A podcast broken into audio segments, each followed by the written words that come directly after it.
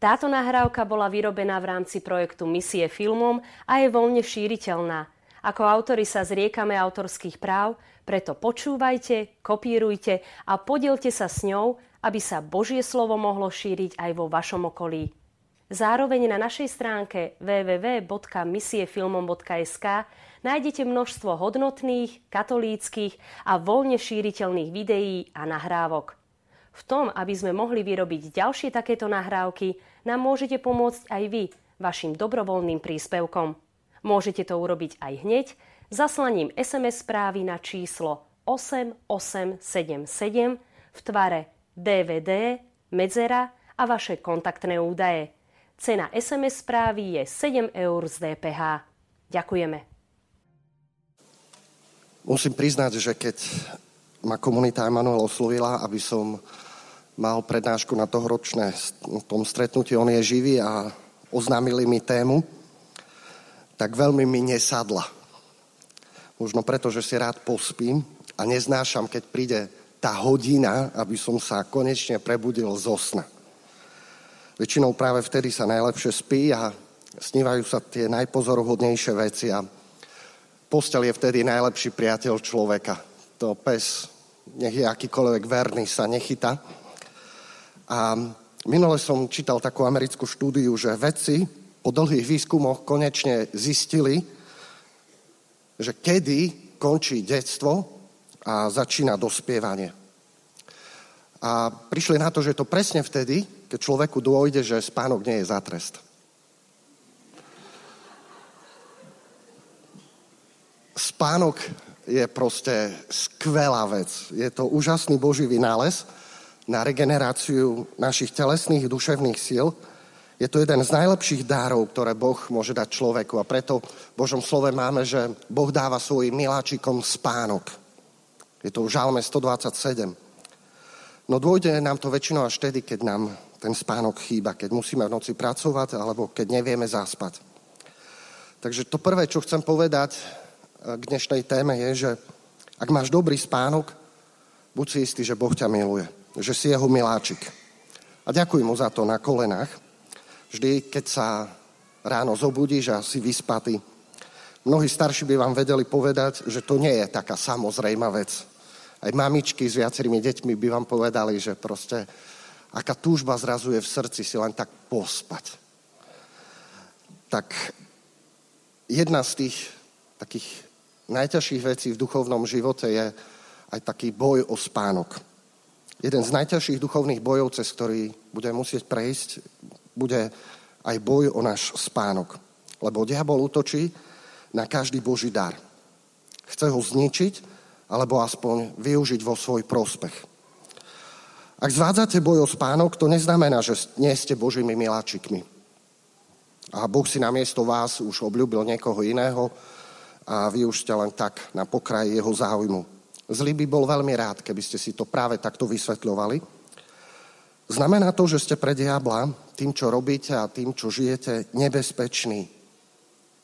Preto vám chce, vás chce znemožniť. A skúša to aj tým, že zautočí na váš spánok. Využíva pritom väčšinou takéto extrémy. Buď vás chce obrať o spánok, aby ste nemali sílu urobiť nič dobré, alebo vám dopraje až príliš veľa spánku, aby ste to dobro nestihli urobiť, aby ste ho prespali. Chce jednoducho ten dar využiť vo svoj prospech. A my potrebujeme byť veľmi múdri a rozvážni, ako s tým Božím darom spánku nakladáme. Katka Knechtová spieva, že všetko s mierou.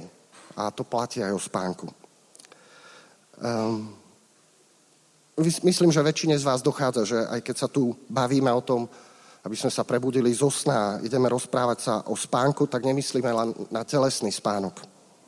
O spánku môžeme rozprávať aj v prenesenom význame slova. Máme na tom na Slovensku rôzne porekadla, príslovia a životné skúsenosti. A ja keď som nejaké hľadal, ktoré sa týkajú spánku, tak som našiel tieto. Že môžeme zaspať na Vavrínoch. Môžeme dokonca snívať s otvorenými očami. Môžeme v spánku stavať vzdušné zámky. Môžeme žiť dokonca vo našom vysnívanom paralelnom svete. Som minula bol na návšteve a mamka čo robila a manžel hovorí, že nechajú, je v svojom paralelnom svete.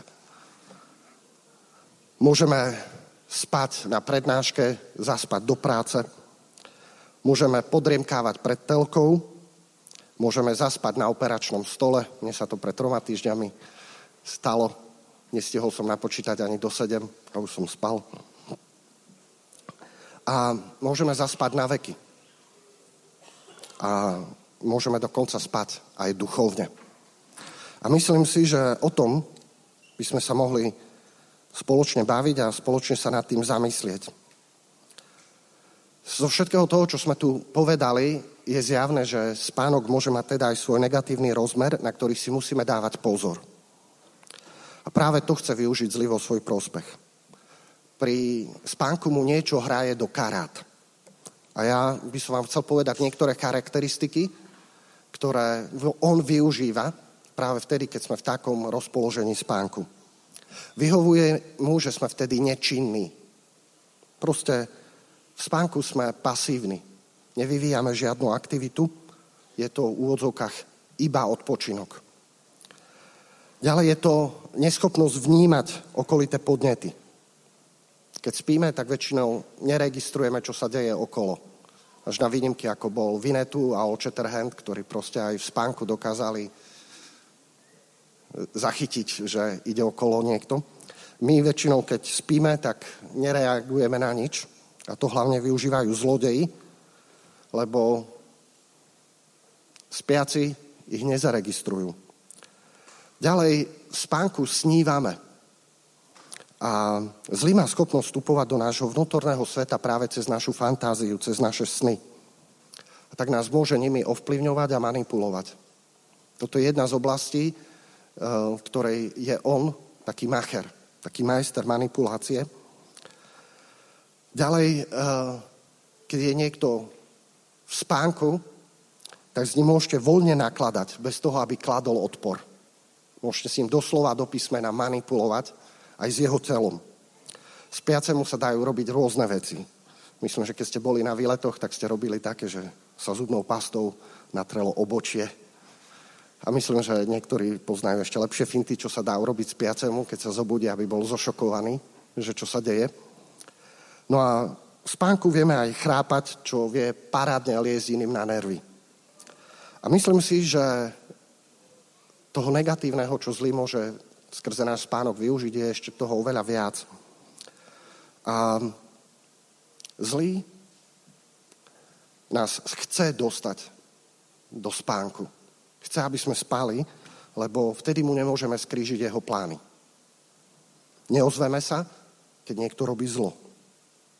Dá sa nám ľahko niečo šľohnúť, môže nami manipulovať, podsúvať nám svoje sny a môže dokonca spánkom vytvárať falošnú spokojnosť.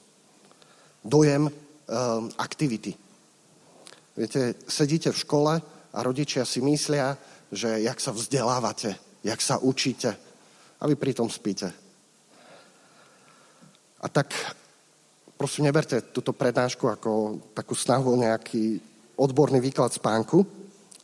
Je to len snaha poukázať na to, že spánok má svoj negatívny rozmer, ktorý zlý chce využívať proti nám vo svoj prospech. Je proste rád, keď jeho protivníci spia, lebo vtedy nie sú pre ňo nebezpeční. On sám nikdy nespí tak ako sa hovorí, čert nikdy nespí. A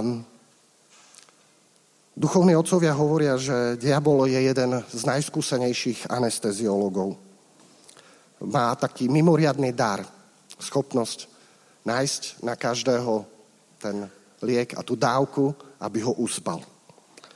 Exorcisti dokonca tvrdia, že sú démoni, ktorí sa vyslovne špecializujú na spánok a jeho využitie v duchovnom boji. Anselm Grun vo svojej knihe Jak zachádzať ze zlým hovorí o tom, že tento druh démona sa nazýva duch acídie, alebo driemajúci duch. A je charakterizovaný týmito prejavmi. Spôsobuje, že čas sa vlečie.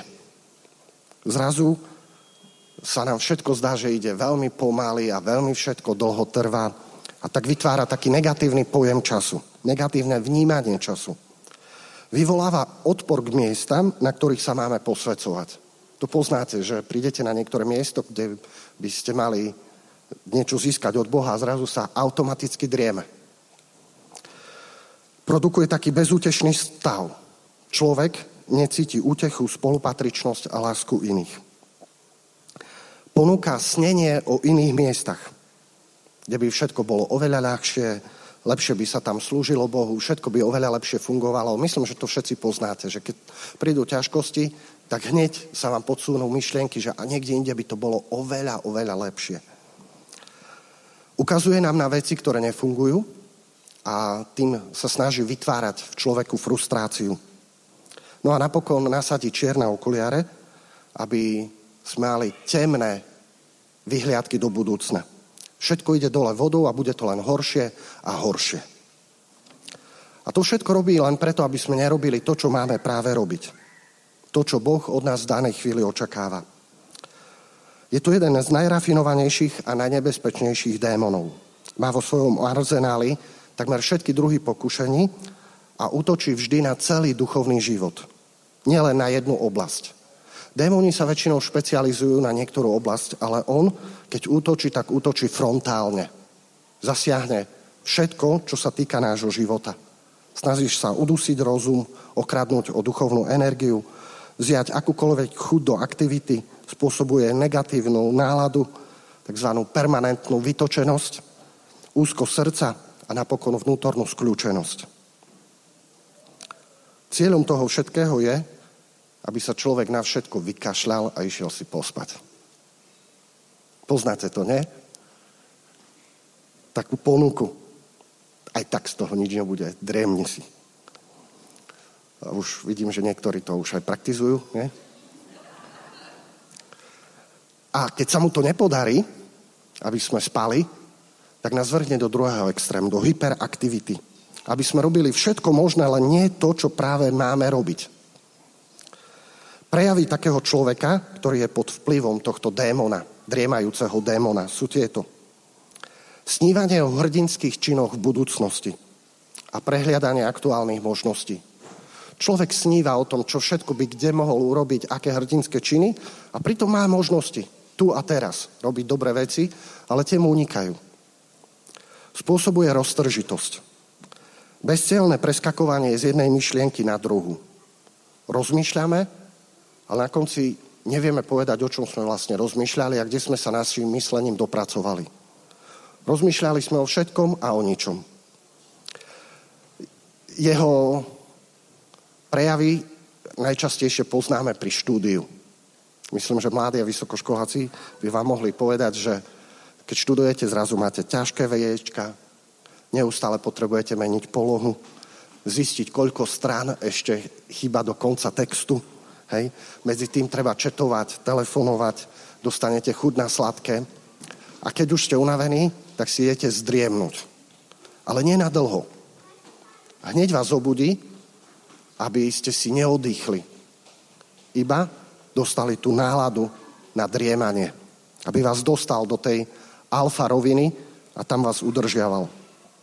Človek, ktorý si uvedomí, že mal študovať a na konci nič nenaštudoval, hej, a že tam sedel celý čas a, a vlastne všetko to bolo zbytočné, že predriemal, tak u neho potom mu podsúva tieto pocity.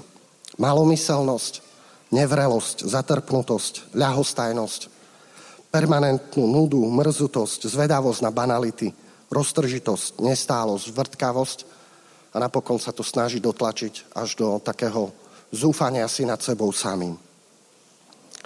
Autori hovoria, že je to vlastne choroba duše, ktorá je preplnená horkosťou. Preto sa ten démon nazýva acidia, po latinsky ocot. Ocot máme odtiaľ. Je to niečo, čo je horké. Je to vlastne vnútorné trápenie ducha, ktorá oberá človeka o všetkú energiu. O schopnosť odolávať negatívnym myšlienkam. Duša stráca rozvahu a prepadá bez nádeji a myslí si, že to všetko bude už len horšie a horšie. A tak celá psychika je otrasená a človek prepadá seba ľútosti. Niektorí duchovní autori nazývajú vplyv tohto, tohto démona aj stratou duše. Prichádzajú návaly malatného znechutenia, vytráca sa akákoľvek duchovná radosť. Ľudia sa cítia duchovne prázdni, bez nápadov, bez inšpirácie a všetko sa javí nezmyselné a trápne. Ak tento stav pretrváva veľmi dlho a človek to nerieši, môže to viesť k depresii, ktorá je spôsobená nenaplnením, dlhodobým nenaplnením tých vnútorných túžob duchovných, ktoré človek má. A tak sa vytvorí veľmi komplikovaná situácia, keď sa démon skrýva za depresiu. A práve tým, že nevidíme protivníka, proti ktorému máme bojovať, jeho pôsobenie je také účinné, zradné a nebezpečné. Pretože v takom prípade antidepresíva síce pomôžu, ale odstránia len dôsledky, nie príčinu. A preto sa depresia môže vrátiť. A môže sa vytvoriť taký zaciklený, začarovaný kruh. Napriek tomu, že toto znie celé tak veľmi pesimisticky, tak dobrá správa je, že každý, kto touto duchovnou krízou prešiel a ostal v nej verný, sa dostal na úplne novú úroveň duchovného života. Myslím, že keď poznáte tie príbehy svetých, každý z nich prešiel takouto formou istej duchovnej púšte alebo e, temnoty alebo noci duchovného života. Rôzni autori to nazývajú rôznym spôsobom, ale v podstate môže ísť stále o tú istú skúsenosť. Keď tým prejdeme, tak zrazu dostaneme úplne inú úroveň duchovnej radosti a nesmierný vnútorný pokoj, ktorým všade, kde prídeme, budeme prinášať radosť neba na túto zem. Je to harmónia znovu zrodenej, takej očistenej osobnosti. To všetko Boh dopúšťa práve preto, aby sme cesto boli očistení. Aby sme cesto dozrievali k svetosti. A tí, ktorí tým prešli, začali žiť úplne novým duchovným životom. A odstupom času sú za to veľmi vďační. Aj keď sme v danej chvíli, keď to prežívame, tak je to mimoriadne ťažké. A to, čo je liek pre takýto stav, je vytrvať v dôvere a odozdanosti do Božieho milosrdenstva. Jediné, čo v týchto chvíľach skutočne pomáha, je vytrvať v dôvere a obetovať toto trápenie duše Bohu. Dať mu to na altár. Položiť mu to na altár a povedať, toto obetujem. Obetujem to za svojich blízkych, za obrátenie, za duše v očistci. Máte veľa možností, za čo to treba, môžete obetovať, ale treba dať tomu zmysel, treba dať tomu význam. A to druhé je zveriť sa, úplne sa odovzdať do Božieho milosrdenstva. Tento démon, dremajúci duch alebo duch acidie, sa kedysi školil na asketoch a na otcov púšte. Pri nich skúšal tie taktiky, až keď sa vyškolil, tak začal túto taktiku používať na široké masy, na celé kresťanské národy. Práve preto je v dnešnej dobe úcta k Božiemu milosrdenstvu taká mimoriadne dôležitá. Práve preto máme v dnešnej dobe príklady svetých, ktorí prežívali strašné veci, ale ostali v tom verní.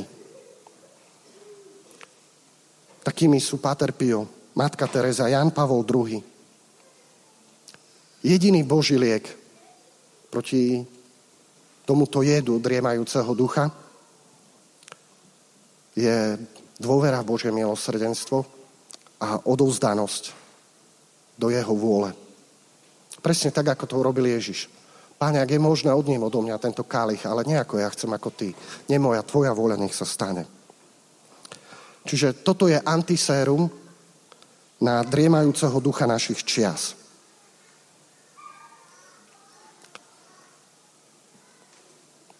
Tak čo? Drsne však. Nech zdvihne ruku ten, ktorý sa aspoň v niečom našiel z toho. Presne. Je až udivujúce, s akým množstvom z týchto prejavov sa denno, denne stretávame. Tento duch je v našich časoch mimoriadne aktívny a mimoriadne sa mu darí. Vplyv driemajúceho ducha spôsobuje duchovný spánok. A myslím si, že toto je problém väčšiny kresťanov našich čias. Keď som sa modlil za túto prednášku a za to, čo tu má odznieť, tak som sa pýtal Ježiša, že či to je na Slovensku s nami fakt až tak zle. Či ten vplyv toho driemajúceho ducha je tak až všade rozšírený, alebo to proste len títo autory nazbierali všetko to, dali to do jednej prednášky a tak to vyzerá tak hrozne. A Ježiš ma tak zreálnil, ale aj povzbudil. Zreálnenie bolo v tom, že mi tak potvrdil, že fakt je to pravda. Väčšina kresťanov dnešnej doby spí. Väčšina kresťanov na Slovensku duchovne spí. Myslím, že nedávne prezidentské voľby sú toho aj štatistickým dôkazom. Nezobudili sme sa. Mladí žijú vo virtuálnom vysnívanom svete. Budujú si vzdušné známky, snívajú hrdinských činoch v budúcnosti, chcú byť ako ich reklamné idoly a žijú si svoj paralelný život za monitorom počítača, tabletu či mobilu a pritom im unikajú možnosti, v ktorej majú duchovne dozrievať. Starší snívajú o zlatých časoch, keď bolo mlieko za korunu a každý mal prácu. Nikto sa nikam neponáhľal a plán sa aj tak plnil na 100%. A niekedy aj viac. Jednoducho zaspali dobu. Nevážia si dar, ktorý dostali, dar slobody a žijú v minulosti. A zasľúbená zem im uniká ako piesok pomedzi prsty. No a stredná generácia tá zaspáva od únavy. Žije v komerčnom svete, kde sa musia poriadne obraciať, aby uživili svoje rodiny, udržali si prácu a životnú úroveň. Na duchovný život a na službu pre Boha často neustáva ani čas, ani síly. A kázeň je skvelá príležitosť, ako si konečne zdriemnúť. Skúsme pustiť, keď sa podarí, že ako to môže niekedy vyzerať v chrámu. Yo, duele en cuello, de cuello, porque lo va, yo, yo, yo puedo decir. Ah, eh, đấy, cái đồ, đấy, rồi đấy, còn được ba ba, về, một phần sợi ra. Thế ô, vì, không thế, không được lắm, chút được một lắm, đừng có thế. Thế còn có tôi, ê, ê, ê, ê, ê, mắt không ngon,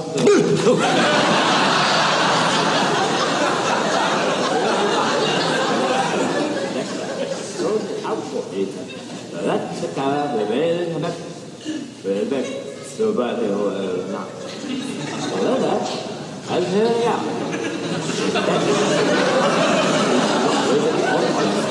Velbek Velbek Velbek Velbek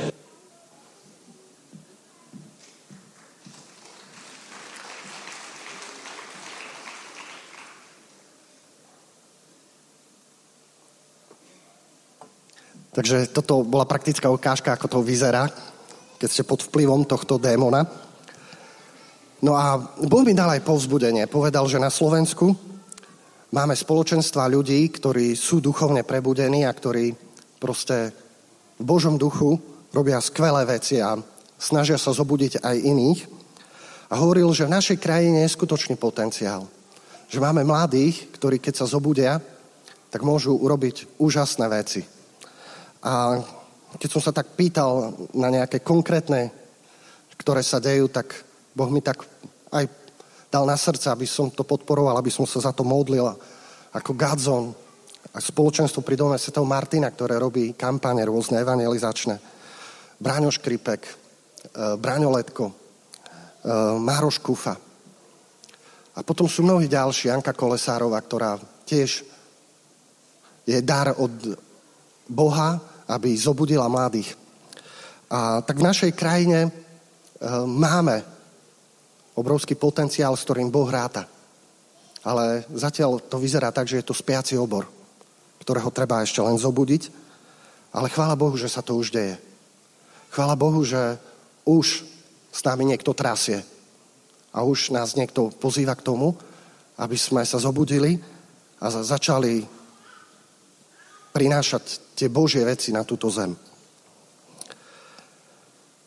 Keď som sa potom ešte modlil, že o čom by som sa mal s vami podeliť, tak som v modlitbe dostal taký veľmi zaujímavý obraz. Verím, že je prorocký, jednak pre toto naše stretnutie, on je živý, ale možno, že je prorocký aj pre Slovensko, aj pre Európu. Bol to obraz o Samsonovi, ako spí Dalile v náručí. A ona sa chystá odstrihnúť mu jeho vrkoče. Myslím, že Ježiš nám chcel ukázať, čo hrozí našej krajine. A neviem, či poznáte ten príbeh. Môžeme si ho kratučko prerozprávať. On sa nachádza v knihe Sudcov v 13. 16. kapitole, ktorý keď máte Božie slovo, chcete si to pozrieť, ale skúsim celý ten jeho príbeh kratučko prerozprávať. Samson bol od narodenia zasvetený Bohu, bol obdarený mimoriadnou silou, mal poslanie oslobodiť Boží ľud z útlaku jeho nepriateľov, filištíncov vtedy. Vždy, keď bojoval, zvíťazil. Nepriateľ sa ho preto chcel zbaviť a hľadal spôsob, ako ho brať o jeho silu, ako ho znemožniť. Zistil, že jeho slabinou sú krásne ženy a tak si najal Dalilu, aby zistila, čom je jeho nadprirodzená sila. Dalila Samsona rozmaznávala a on prestal robiť to, čo mal. Prestal vyslobodzovať Izrael. Namiesto toho si užíval u nej doma. On bol pasívny a ona bola aktívna. Pýtala sa ho a pýtala, až tak dlho, až ho unavila až na smrť, a on jej prezradil svoje tajomstvo. Zdroj jeho sily je v jeho zasvetení Bohu. Má vlasy, ktorých sa britva nedotkla. A oni sú znakom toho, že on patrí Bohu, že je oddelený pre Boha, že je zasvetený. Práve tak ako reholné sestry, ako niektorí zasvetení bratia urobili záväzok, že ich život patrí Bohu. A oni majú svoj znak, niekto ako reholný hábit, niekto má kríž, pre Samsona vtedy to boli jeho vlasy. A ona, keď sa to dozvedela, tak mu tie vlasy ostrihala a vydala ho nepriateľom do rúk. To je v krátkosti celý príbeh. Ale ja si myslím, že tento príbeh je archetypom, ktorý nám chce niečo povedať do našej doby. Myslím, že ste tam objavili démona acédie, driemajúceho ducha, ktorý Samsona dostal pod svoj vplyv. Všetko to začalo veľmi nenápadne. Najprv sa mu zapáčilo filištínske dievča. Bolo inej viery. No ale čo? Sníval o tom, že s ňou bude šťastný. Všimate si, začínal snívať o šťastí. S niekým, kto bol úplne inej viery, iných hodnot. Nepočúval dobrú radu svojich zbožných rodičov. Na svadbe ho ona sama zradila. Vymamila od neho odpoveď na hadanku a tak ho vlastne obrala o odmenu, ktorú mohol dostať. A nie len to. Nakoniec ušla s prvým družbom. A tak mu pichla takú dyku do chrbta. Opustila ho a vzala si iného. Na to sa Samson veľmi nahneval a rozhodol, že sa pomstí. Na to, ako sa pomstil a urobil Filištíncom veľkú škodu, tak ho hľadali, tak jeho vlastní ho zradili. Jeho vlastní ho vydali Filištíncom a tu kumuluje jeho horkosť a negativizmus. Samson už je preplnený horkosťou. Keď sa vybojoval s osľou Um, čalusťou, pobil tam všetkých tých filištíncov, tak dostal ako ponuku a teraz si oddychni. Vybojoval si veľký boj. Chod si užívať. No a hneď sa mu ponúkla neviestka v Gaze. Prostitútka. Neodolal. Oddychol si pri nej. Pospal si. A potom najali Dalilu, aby ho znemožnila. Vidíme, že Samson začal vytvárať hriešne vzťahy, začal sa pohybovať na území nepriateľa a prestal robiť to, čo mal robiť. A namiesto toho, aby oslobodzoval Izrael, tak si užíva. A spí kolaborantovi jeho nepriateľov Dalile na nohách. Ona ho uspáva a skúša sa ho obrať o jeho silu. Viackrát. A jemu to nedochádza. Prvý pokus, druhý, tretí, štvrtý. Ale napokon ho tak unavila až na smrť, svojimi rečami, ho tak dlho unúvala, až sa mu znechutil život. Presne tam smeruje ten vplyv ducha. Až sa mu znechutil život až na smrť.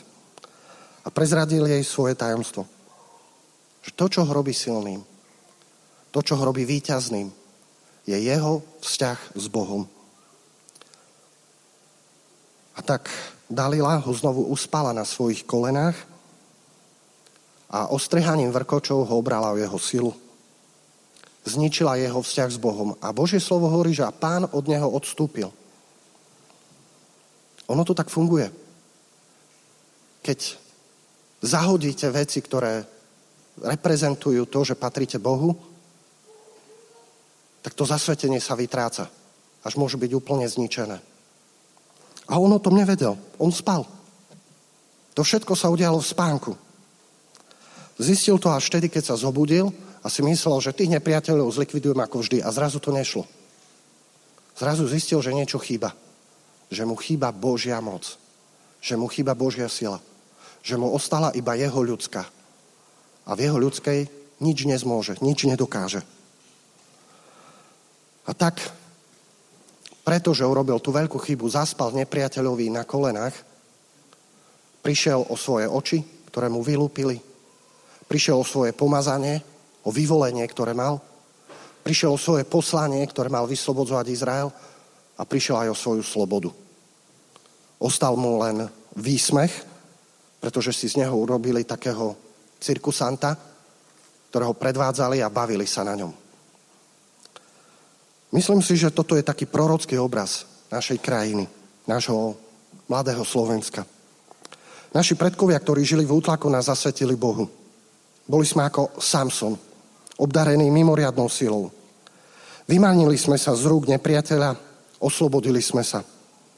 Dostali sme poslanie túto slobodu šíriť ďalej. Darilo sa nám a vyťazili sme. A nepriateľ bol z toho nešťastný. Nevedel, ako zlomiť tú našu silu, ktorú sme mali po tom, čo prišla nežná revolúcia prišlo obrovské duchovné boom na Slovensko. Aj v povolaniach, aj v misiách, aj v mnohých iných aktivitách. A tak nasadil proti nám ducha acídie, driemajúceho ducha. A robil to presne tak, ako to on má vo zvyku. Najprv prišlo koketovanie s krásou nepriateľa. Flirtovanie o šťastí po jeho boku. Prispôsobovanie sa tomuto svetu. Hoci Božie slovo hovorí, neprispôsobujte sa tomuto svetu, ale premente sa obnovou zmýšľania, aby, aby ste vedeli rozpoznať, čo je dobré.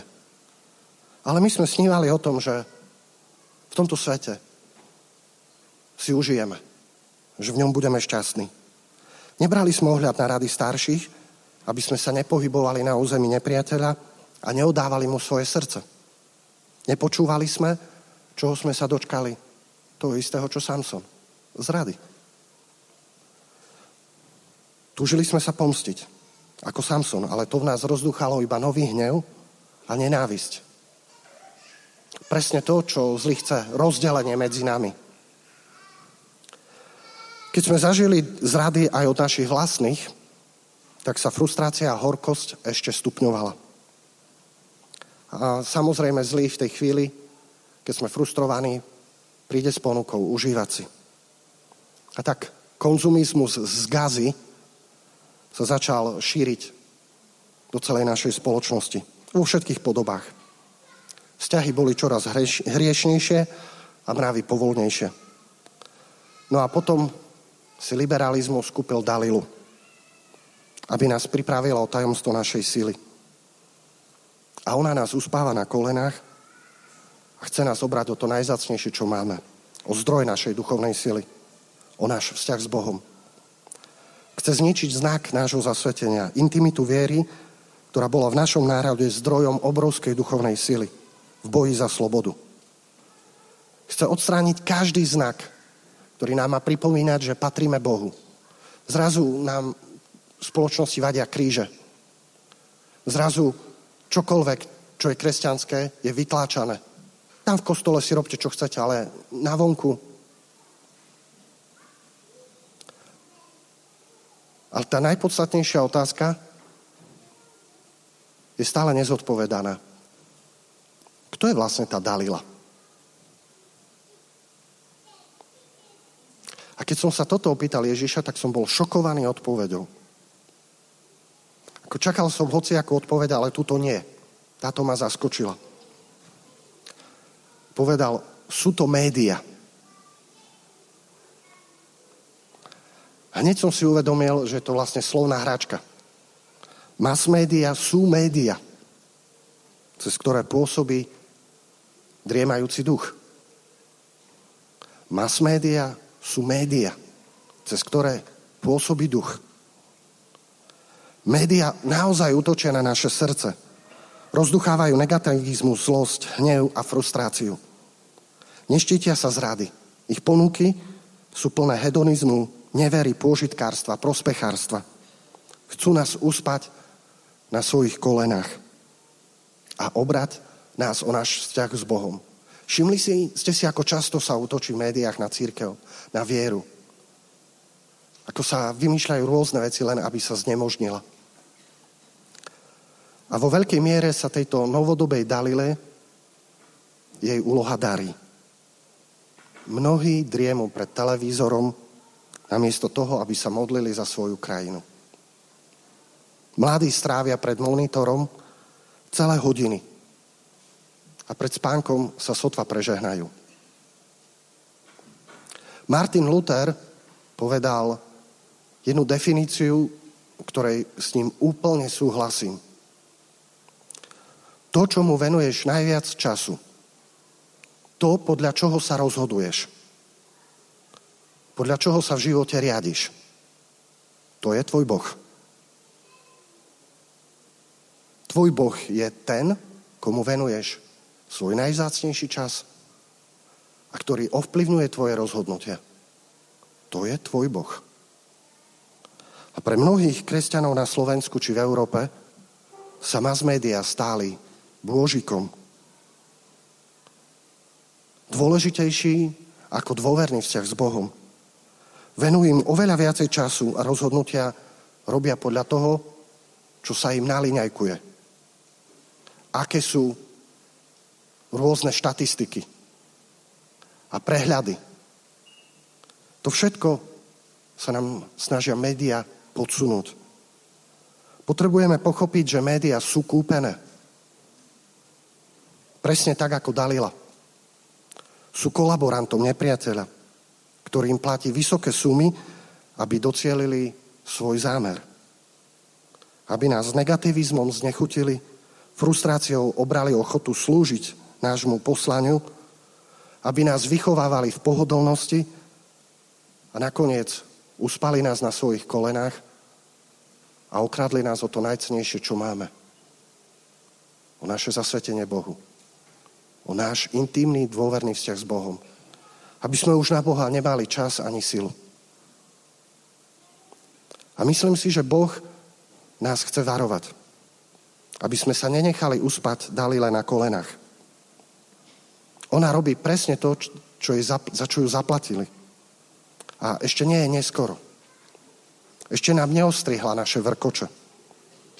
Ešte pán od nás neodstúpil. Ale reálne nám to hrozí. Ak ako kresťania budeme ďalej spať, Dalila nám nakoniec odstrihne naše vrkoče. A zrazu prídeme o zdroj našej síly. Musíme sa zobudiť, lebo keď nám ostrihajú naše vrkoče, skončí sa to s nami tak zle ako so Samsonom. Hoci bol Bohom vyvolený, mimoriadne obdarovaný. Hoci mal nezvyčajné dárie charizmy. Zle skončil. Lebo charakter je oveľa dôležitejší ako obdarovanie. A obdarovanie bez charakteru nás môže zničiť. Tak ako Samsona.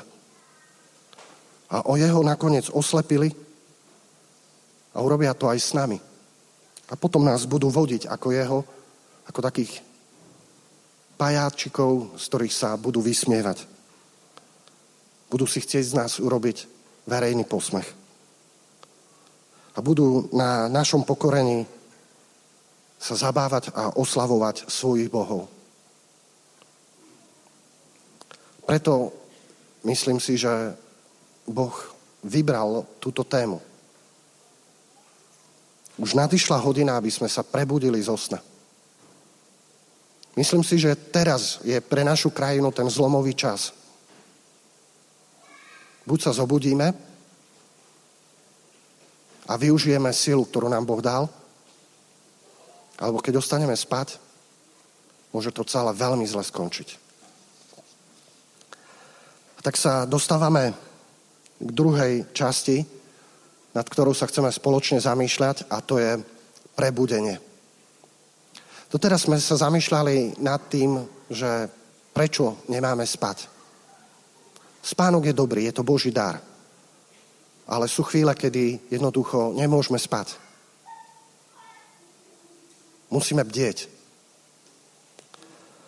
A otázka znie, ako príde to prebudenie. Včera sme počuli, že Boh má moc urobiť také nadprirodzené ako Petra, že príde aniel, štuchne nás do boku. Ale nemyslím si, že musíme hneď čakať na niečo také nadprirodzené. Prebudenie je síce Božie dielo, ale ono nikdy nepadne z neba. Je preto potrebné niečo urobiť. Preto mnohí autori radšej hovoria o obnove ako o prebudení. Lebo pri obnove viete, že preto musíte niečo urobiť, keď chcete obnoviť svoj dom. Pri prebudení čakáte, že to niekto urobí za vás. Že s vami zatrasie a vy sa preberiete a vec je vybavená. Sú to synonymá, ale je dôležité, aby sme to dobre chápali. Že pre naše duchovné prebudenie my sami potrebujeme niečo urobiť. to, čím som sa nechal inšpirovať, boli Božie slova, ktoré sme dostali, keď sme sa modlili za toto stretnutie, on je živý. A kniha Ulfa Ekmana Modlitba mení národy. Je to bývalý protestantský pastor, ktorý konvertoval na katolickú vieru a ktorý urobil obrovské prebudenie vo Švédsku. On eh, stál na čele jednoho z najväčších protestantských zborov a keď sa padla železná opona, tak si predstavte, že 400 mladých ľudí posadil do vlaku a za pol roka prešli celé Rusko. Rozdali niekoľko desiatok miliónov Biblií a v každom meste evangelizovali. On objednal normálne vlak na pol roka a povedal, Pane Bože, ja urobím pre teba misiu a verím, že ty to zaplatíš. A on to zaplatil. Prišlo im 40 miliónov libier na účet a nevedia odkiaľ. A tento muž hovorí o tom, že čo je dôležité preto, aby prišlo prebudenie v tejto svojej knihe. Inak odporúčam ju prečítať. Tenučka, ale veľmi, veľmi dobrá. Tá prvá vec, ktorú Ulf spomína, je, že máme mať vieru. Že sa to môže udiať. A máme mať v sebe Božú túžbu, Máme byť zapálení Božou túžbou po premene, po zmene. Boh túži, aby sme na Slovensku zažili duchovné prebudenie a začali plniť naše poslanie, aby sme sa stali slobodnými. A dokonca kvôli tomu posiela ľudí, prorokov, aby nám to rozprávali. Mňa oslovilo keď v 2014 bolo zvolanie modlitbové za prebudenie Slovenska v Ružomberku, tak citáty, ktoré odzneli z úst Davida Wilkersona a Jana Pavla II. použili ako pozvanie od Boha k tomu, aby sme sa modlili za prebudenie na Slovensku. Keď to pôjde, tak by som bol rád, keby sme si to popočúvali.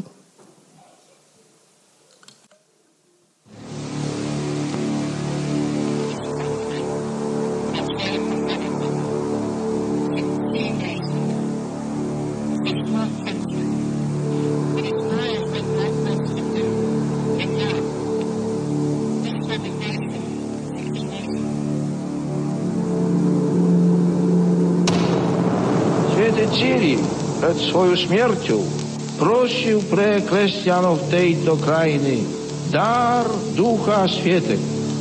Pre kresťanov tejto krajiny, Slovenska, dar Ducha Sviete. Prosil slovami, vlej im do srdc slovo Tvojho synostva.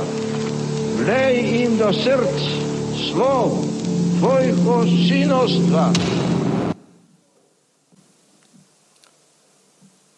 David Wilkerson, keď bol na Slovensku, keď mal to proroctvo, tak plakal na pasienkoch. A hovorí, Bohu horí srdce pre tento malý národ. On vidí, že je kľúčovým pre zmenu v Európe. A dlho mlčal a nemohol hovoriť. Iba plakal. Plakal s Bohom.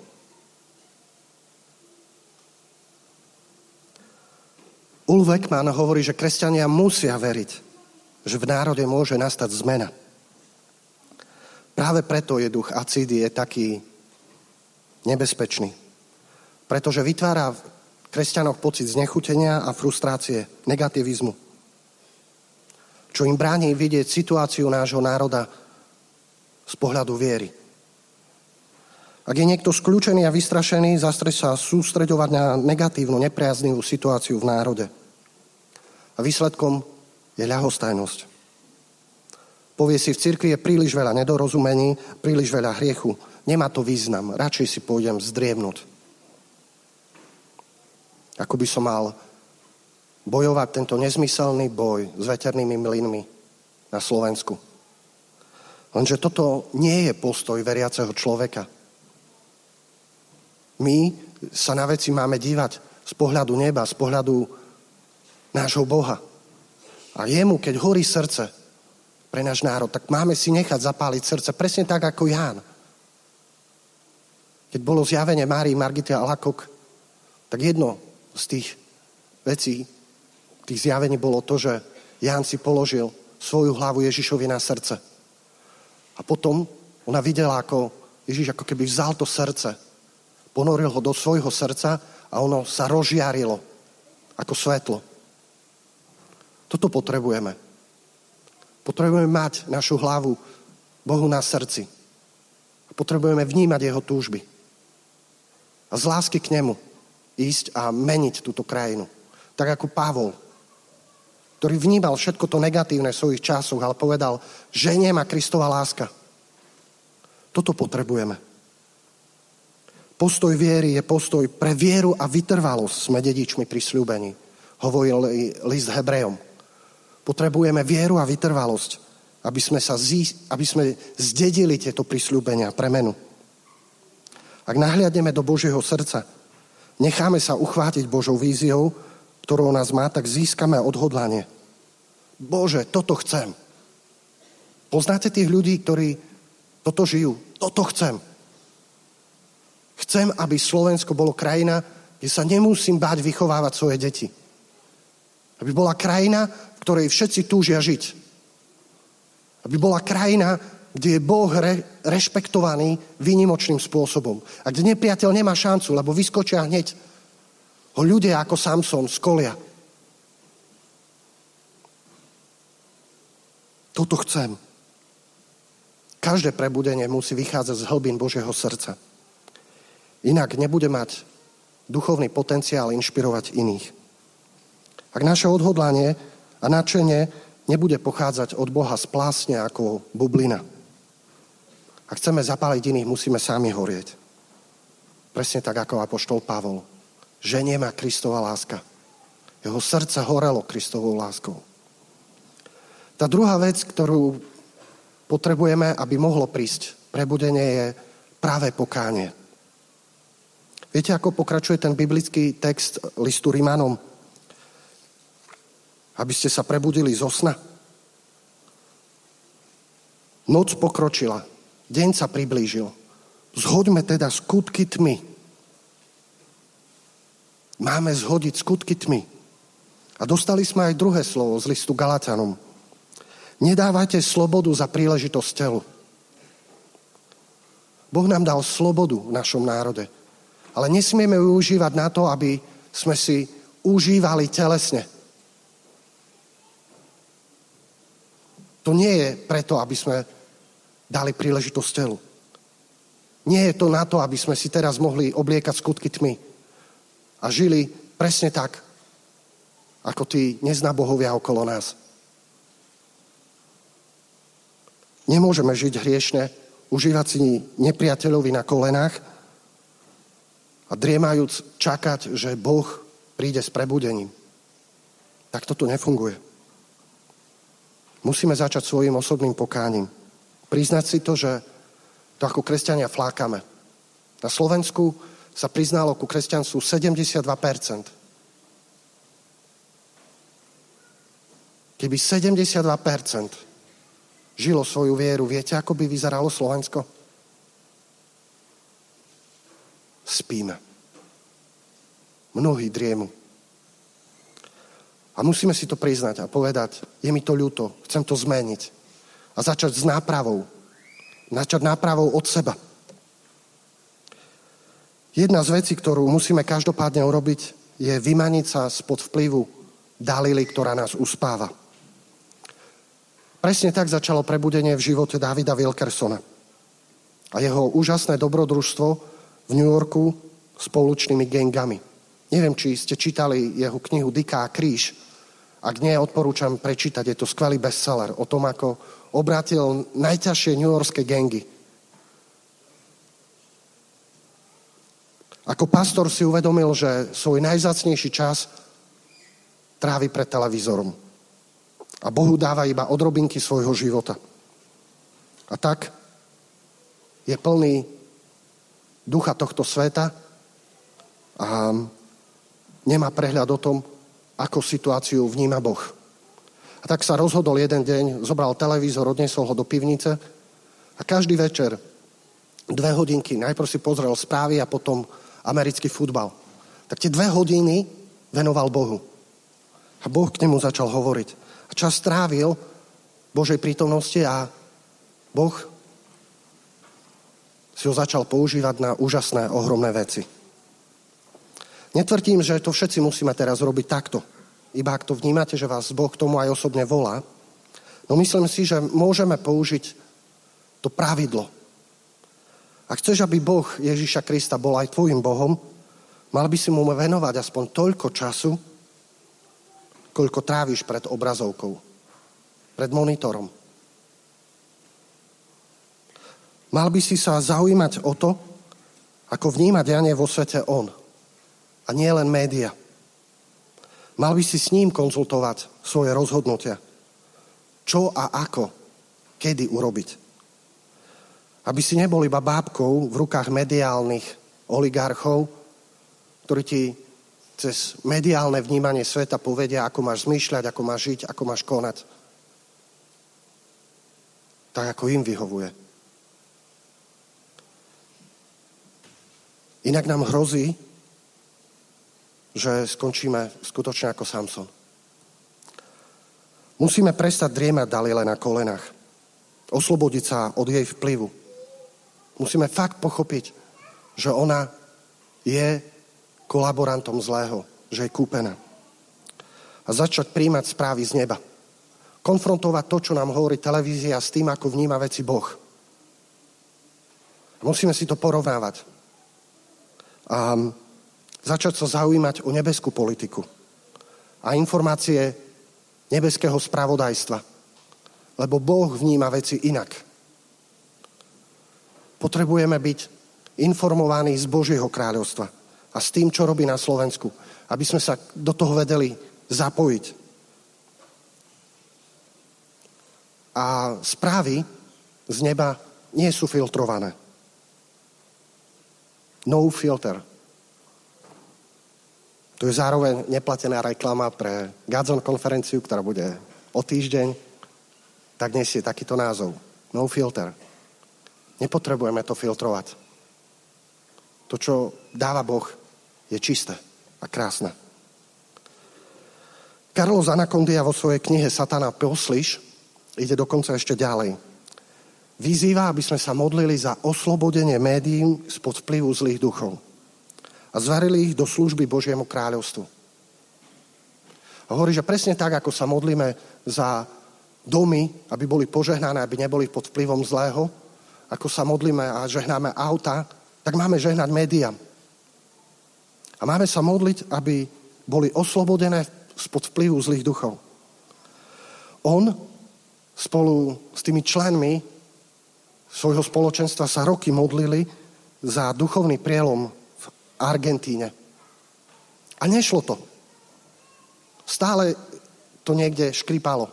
Až kým Boh nedal na srdce toto.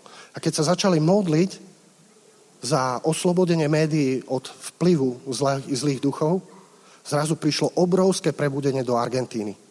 Stá tisíce ľudí prijali Krista, začali žiť novým životom. A vo svojom, svojej knihe sa delí s mnohými svedectvami, ako začali evangelizáciu, média po nich išli a utočili na nich strašným spôsobom. Začal sa modlitbovitý modliť a zrazu zmena. Zrazu média boli na ich strane, obracali sa reportéri, obracali sa tí, ktorí mali tie médiá v rukách, zažili premenu a, a zrazu média boli v službách evangelizácie. A vďaka tomu prišlo do Argentíny obrovské prebudenie.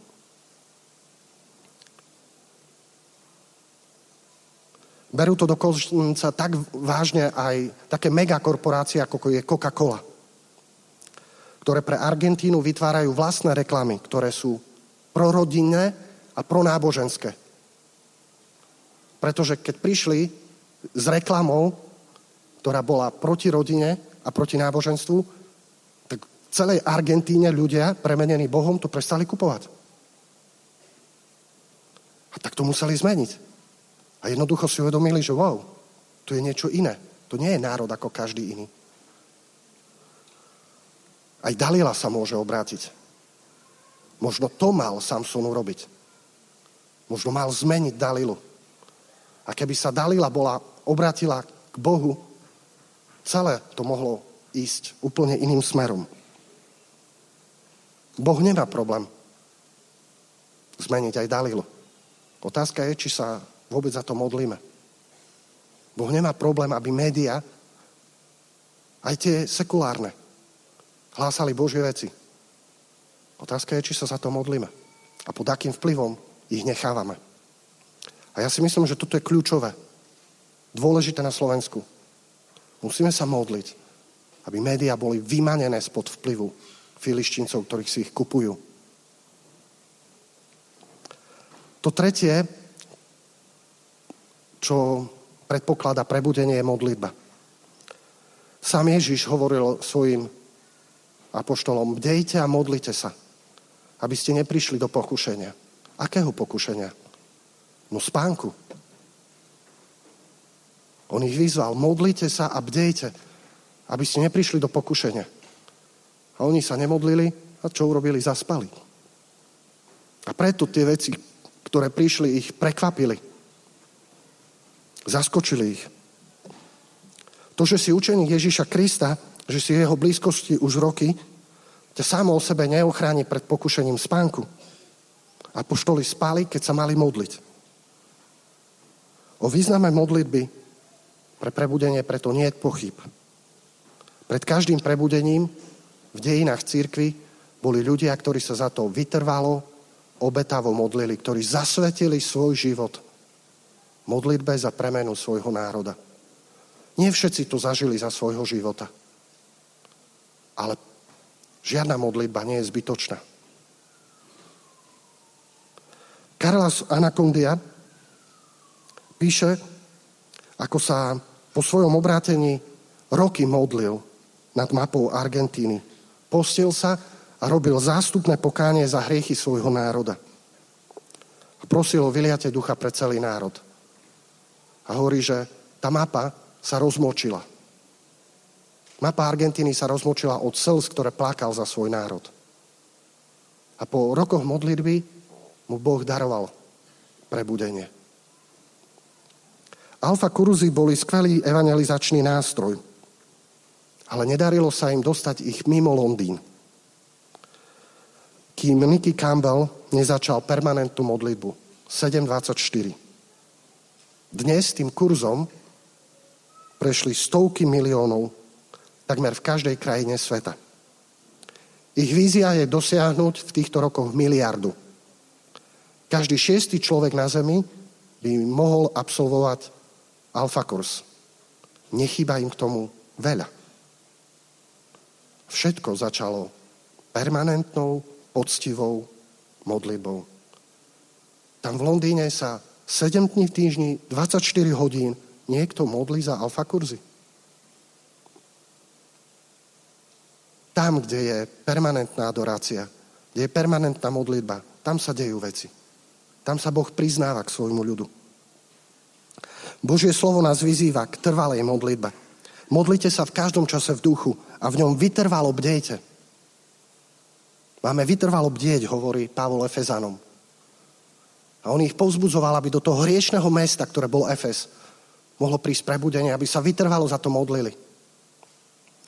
Je to aj moja skúsenosť na vysokoškolských internátoch v Košiciach. Keď som tam prišiel, bolo to také polomrtve.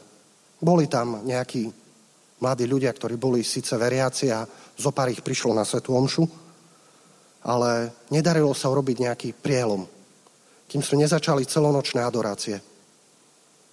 Ako náhle sa rozbehli celonočné adorácie, zrazu prišiel taký boom. Vytvorili sa rokové Sveté Omše, našla sa kapela a zrazu tie priestory pre 600 ľudí boli mále. Pretože mladí ľudia prichádzali široko ďaleko z okolia zažiť živého Boha, ktorý je uctievaný. Preto máme v komunite Emanuel adoráciu ako prvý z našich pilierov, ktorá má predchádzať každej evangelizácii. Náš zakladateľ Pierre Gorsat veľmi dobre vedel, že bez vytrvalej modlitby nepríde žiadna premena. Verím, že aj preto je v dnešných časoch komunita Emanuel najrychlejšie rastúcim katolickým spoločenstvom na svete. Sme viac než 60 krajinách sveta a šíri sa to takým spôsobom, že proste nestíhame vytvárať nové týmy vo svete a misíne. John Wesley raz povedal, to bol protestantský kazateľ, Boh neurobi nič bez našich modlitieb bez modlitieb svojich verných. Tento svet zveril nám a právny nárok konať na zemi má len vtedy, keď ho o to požiadame. On sám seba urobil závislým na svojich modlitebníkoch. V knihe Genesis sa hovorí, že Adam je pánom tohto sveta. A my sme pánstvo tohto sveta si nechali ukradnúť zlým. Ale Boh poslal Ježiša, aby nám to vrátil. A musíme ho to požiadať. Máme sa modliť so súcitom v autorite vytrvalo a verne. V modlitbe máme citlivo načúvať Božiemu vedeniu a poslušne konať to, čo mu nás vyzýva. Aj keď tomu často nerozumieme. Skôr ako príde žatva, Boh bude od nás chcieť, aby sme nabrúsili pluch, orali, bránili, nakúpili semeno, siali, polievali a potom trpezlivo a s dôverou čakali. A on dá to, čo my dať nemôžeme – slnko, vietor a milosť úrode rásť. A potom môže prísť žatva. Ak sme my urobili svoj diel práce a Boh ten svoj. Preto čaká našu angažovanosť a poslušnosť. Štvrtý bod, ktorý počiarkujú autory, ktorí sa zamýšľajú nad prebudením, je posvetenie. List Rimanom pokračuje výzvou. Oblečte si pána Ježiša Krista. Dostali sme aj iné slovo s Efezanom. Upevňujte sa v pánovi, v sile jeho moci. Oblečte sa do výzbroje svetla. Toto je to najdôležitejšie. Toto sú naše vrkoče. Náš osobný vzťah s Bohom. To je to, čo nás chce diabol. O čo nás chce diabol okradnúť, čo nám chce vziať. Lebo bez toho akékoľvek duchovné úsilie vyjde na prázdno. Každé prebudenie bude iba obyčajnou ľudskou propagandou. A preto v prvom rade ide o náš osobný vzťah s Bohom. O to, či zdieľame vzájomne svoje srdcia. Či sme milosťou jeho ducha premieňaní do podoby a obrazu Ježiša Krista. Toto je naše poslanie. Duch Svetý má vzor, to je Ježiš Kristus. A on nás pretvára do tej podoby, aby sme sa čo najviac podobali Ježišovi Kristovi. A on bol absolútne vydaný svojmu otcovi a robil to, čo otec od neho chcel. Aby sme mohli povedať, už nežijem ja, ale vo mne žije Kristus. A Kristus je svetý. A preto aj my sa môžeme nazývať svetý. Pavol takto nazýval veriacich svetý. Pretože oni takými skutočne boli uprostred hriešného sveta žili sveto. Svietili ako svetla uprostred tmy. Toto je to, čo potrebujeme. Posvetenie je čas, kedy nás Boží duch oblieka do výzbroje svetla, aby nás potom poslal do duchovného boja. Ale už nie ako malé deti, ktoré nevedia čo a ako, ale ako ľudí, ktorí sú ním vedení, ním premenení, v ňom dozretý.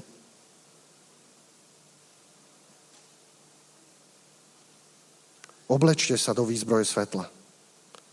Prebudenie je Boží boj a musíme ho bojovať jeho zbraňami. Byť podriadený a poslušný nášmu najvyššiemu vedliteľovi. Potom môžu prísť víťazstva, lebo Boh bude viesť naše boje. Rozdiel medzi Samsonom a Dávidom bol práve v tom. Dávid tiež zhrešil. A dokonca zabil svojho najlepšieho veliteľa, pretože sudzoložil s jeho ženou. Ale Dávid nikdy nestratil posvetenie. Prvá vec, čo urobil, keď, si, keď ho na, Nátan z toho usvedčil, je, bežal do chrámu a povedal, páne, potrestí ma ako chceš, len mi neodnímaj svojho svetého ducha. Neodstup odo mňa. Len sa ma nevzdaj. A Bohu sa zapáčila jeho modlitba. A stvoril mu nové srdce. To srdce, ktoré si Dávid zničil, on mu stvoril nové. Toto môže Boh. Nech máš za sebou akýkoľvek život, Boh ťa môže robiť svetým, môže ťa posvetiť a cez tvoje posvetenie môže prísť premena do nášho národa. Boh nepremení národ tým, že obíde svoju církev. Vždy začína vo svojej církvi. Začína v svojej rodine. Začína nami. Ak budeme žiť v milosti posvedzujúcej, ak budeme žiť zmierení s Bohom, posvetenie príde. A s ním prídu aj víťazstva s ním príde prebudenie. A tá posledná vec, celkom obyčajná, praktická, ktorú počiarkuje hlavne Carlos Anacondia, je, že máme ísť do akcie. Evangelizácia, svedectvo. Prebudenie príde tam, kde ľudia rozprávajú o svojom Bohu. Kde sa k nemu hlásia. Kde svedčia kde evangelizujú. Tak ako emavskí učeníci, keď sa vrátili a rozprávali, ako stretli Ježiša, čo sa udialo? Ježiš sa zjavil uprostred nich. Tam, kde sa svedčí o Bohu, Boh sa k týmto veciam priznáva, zjavuje sa, dáva sa poznať. A prišlo obrovské prebudenie predy do církvy, Turice. Pretože apoštoli vyšli z večeradla a začali ohlasovať. Tak ohlasovanie je ako keby, poviem to takým odrazovým mostíkom pre prebudenie. To všetko je príprava, keď nabehnete na mostík, ale bez evangelizácie nemôže prísť prebudenie. Tam sa odrazíte a potom už letíte vzduchom. A skončíte v bazéne Božieho prebudenia. Viera činná skrze lásku. Toto hovorí Pavol v liste Galatanom. Toto potrebujeme. A tak chcem zakončiť jedným citátom. Vy všetci ste synmi svetla, synmi dňa. Nepatríme noci ani tme. Nespíme teda ako ostatní, ale bdejme. Je čas, aby sme sa prebudili zo sna. Táto nahrávka bola vyrobená v rámci projektu Misie filmom a je voľne šíriteľná. Ako autori sa zriekame autorských práv, preto počúvajte, kopírujte a podielte sa s ňou, aby sa Božie slovo mohlo šíriť aj vo vašom okolí. Zároveň na našej stránke www.misiefilmom.sk nájdete množstvo hodnotných, katolíckých a voľne šíriteľných videí a nahrávok. V tom, aby sme mohli vyrobiť ďalšie takéto nahrávky, nám môžete pomôcť aj vy vašim dobrovoľným príspevkom. Môžete to urobiť aj hneď zaslaním SMS správy na číslo 8877 v tvare DVD, medzera a vaše kontaktné údaje. Cena SMS správy je 7 eur z DPH. Ďakujeme.